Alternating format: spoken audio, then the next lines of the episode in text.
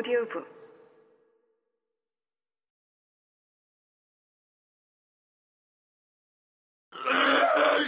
기치윈터!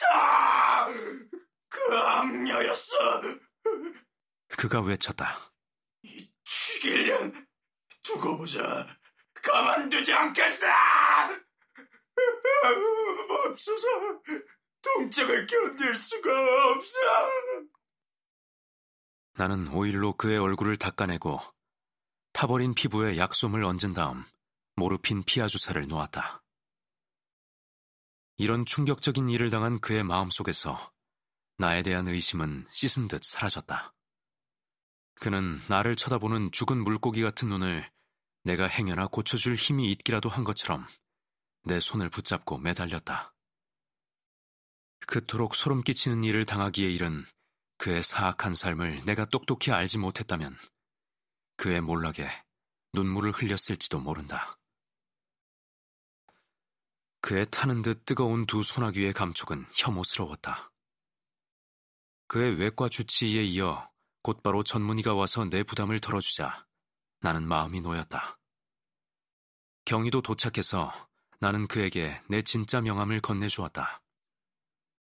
다른 사람인 척하는 것은 부질없고 어리석은 짓이었다. 런던 경찰국에서 나는 거의 홈즈만큼 얼굴이 알려져 있었기 때문이다.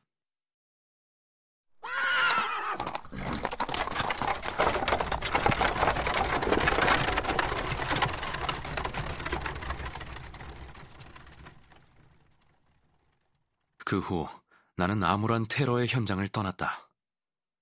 한 시간도 안 되어 베이커 스트리트에 도착했다. 홈즈가 평소의 의자에 앉아 있었다.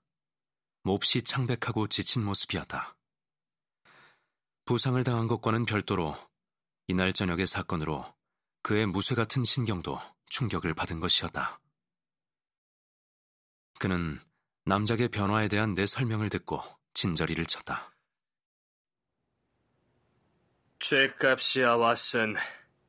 죄값을 받은 거야. 그가 말했다. 조만간 그렇게 될 일이었어. 단연코 그럴 만한 죄를 지었지. 그가 탁자에서 갈색 책을 집어들며 덧붙여 말했다. 그 아가씨가 말한 책이 이거야. 이것으로도 결혼을 막지 못하면 그 어떤 것도 소용이 없을 거야. 하지만 이걸로 되겠지. 분명 될 거야. 그렇게 자존심이 강한 여성이라면 이런 걸 참을 수 없지. 음, 그의 연애 일기야? 아니면 욕정의 일기랄까. 뭐라고 불러도 무방해. 그 아가씨가 이걸 얘기하는 순간 나는 이것만 손에 넣으면 얼마나 파괴적인 무기가 될 수 있을지 바로 깨달았지. 그때 아무런 말도 하지 않은 것은 그 아가씨가 혹시 발설을 할까봐 그런 거야. 나는 혼자 한참 생각했어. 그러다 습격을 당한 후 남작이 나를 경계할 필요가 없다고 생각하게끔 만들 기회를 잡았지. 일이 술술 풀렸어. 안 그랬으면 좀 더 기다렸을 텐데. 그가 미국에 가려고 한 바람에 손을 쓸 수밖에 없었지. 이름에 먹칠을 하게 될 일기를 남겨둘 리가 없으니까 말이야. 그래서 우리는 바로 행동에 나서야 했어. 밤에 훔쳐내기는 불가능하지. 경계를 하고 있으니까. 하지만 저녁에 그의 주의력을 확실히 분산시킬 수만 있다면 기회를 잡을 수 있었어. 그래서 자네가 푸른 도자기를 들고 들어가게 된 거야. 하지만 나는 일기장이 어디 있는지 알아내야 했어. 중국 도자기에 대한 자네의 지식이 짧아서 내가 움직일 시간이 몇 분밖에 안 된다는 것을 알고 있었지. 그래서 마지막 순간에 그 아가씨를 불렀어. 아, 외투 속에 아주 조심스레 숨겨간 그 작은 꾸러미가 무엇인지 내가 짐작이나 할 수 있었겠어?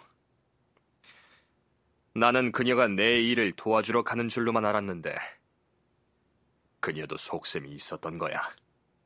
그는 자네가 나를 보냈다는 것을 알아차렸어. 그럴 것 같았지. 하지만 자네는 내가 일기장을 손에 넣을 수 있을 만큼 충분히 오래 그를 붙잡고 있었어. 몰래 달아날 시간을 벌어주지는 못했지만 말이야.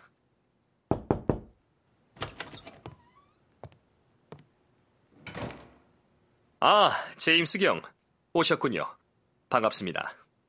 우리의 예의 바른 친구는 홈즈의 부름을 받고 나타난 것이었다. 그는 그동안 일어난 일에 대한 홈즈의 설명에 골똘히 귀를 기울였다. 놀라운 일을 해내셨군요. 놀랍습니다. 이야기를 다 듣고 그가 외쳤다. 하지만 왁슨 박사의 말씀대로 그렇게 끔찍한 상처를 입었다면 흉측한 이 일기장이 없어도 결혼을 막겠다는 우리의 목적은 충분히 이루어진 겁니다. 홈즈가 고개를 내둘렀다. 드 머비 같은 유형의 여성은 그렇게 처신하지 않아요. 아마 그를 상처받은 순교자쯤으로 여기고 더욱 사랑할 겁니다. 그래요. 우리가 파괴해야 하는 것은 그의 신체가 아니라 정신적인 측면인 겁니다. 일기장이 그녀를 정신 차리게 해주겠지요. 그 밖에는 어떤 것으로도 안 될 겁니다. 일기장은 그가 자필로 쓴 겁니다. 그녀가 그걸 무시하지 못할 겁니다. 제임스 경이 일기장과 찻잔을 가지고 떠났다. 나도 시간이 늦어서 그와 같이 거리로 내려갔다. 브로엄 마차가 대기 중이었다. 그가 펄쩍 올라타더니 마부에게 서둘러 지시를 했다. 꽃 모양 모표가 달린 모자를 쓴 마부가 재빨리 말을 몰았다.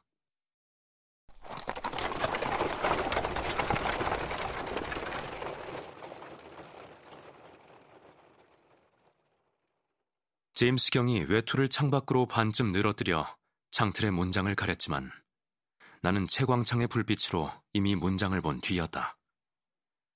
나는 놀라서 입을 딱 벌렸다.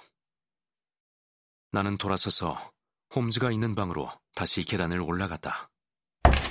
의뢰인이 누군지 알아냈어. 내가 외치며 엄청난 소식을 알렸다. 글쎄, 홈즈, 그게... 의뢰인은 장군의 충실한 친구이자 기사도를 지닌 신사지. 홈즈가 손을 들어 말을 막으며 말했다. 우리한테는 그걸로 충분해. 유죄를 증명하는 일기장이 어떻게 쓰였는지는 모르겠다. 제임스 경이 알아서 잘 처리했을 것이다. 아니면 그것은 미묘한 문제라서 젊은 숙녀의 부친에게 뒤처리를 맡겼을 수도 있다. 어쨌든 효과는 만족스러웠다. 사흘 후 모닝 포스트지에 아델베르트 그로너 남작과 바이올렛 드 머빌량의 결혼이 취소되었다는 기사가 났다. 같은 신문에 키티 윈터 양이 황산을 투척한 무거운 범죄에 대한 즉결재판소의 첫 공판 기사가 났다. 다들 기억하시겠지만 이 재판에서는 정상이 참작되어 그러한 범죄에 대한 가장 낮은 형량이 선고되었다. 셜록 홈즈는 절도죄로 기소될 뻔했지만 목적이 건전하고 의뢰인이 워낙 유명한 덕분에 엄격한 영국법조차 인간적이고 탄력적인 모습을 보였다. 내 친구는 여태 한 번도 피고석에 선 적이 없다.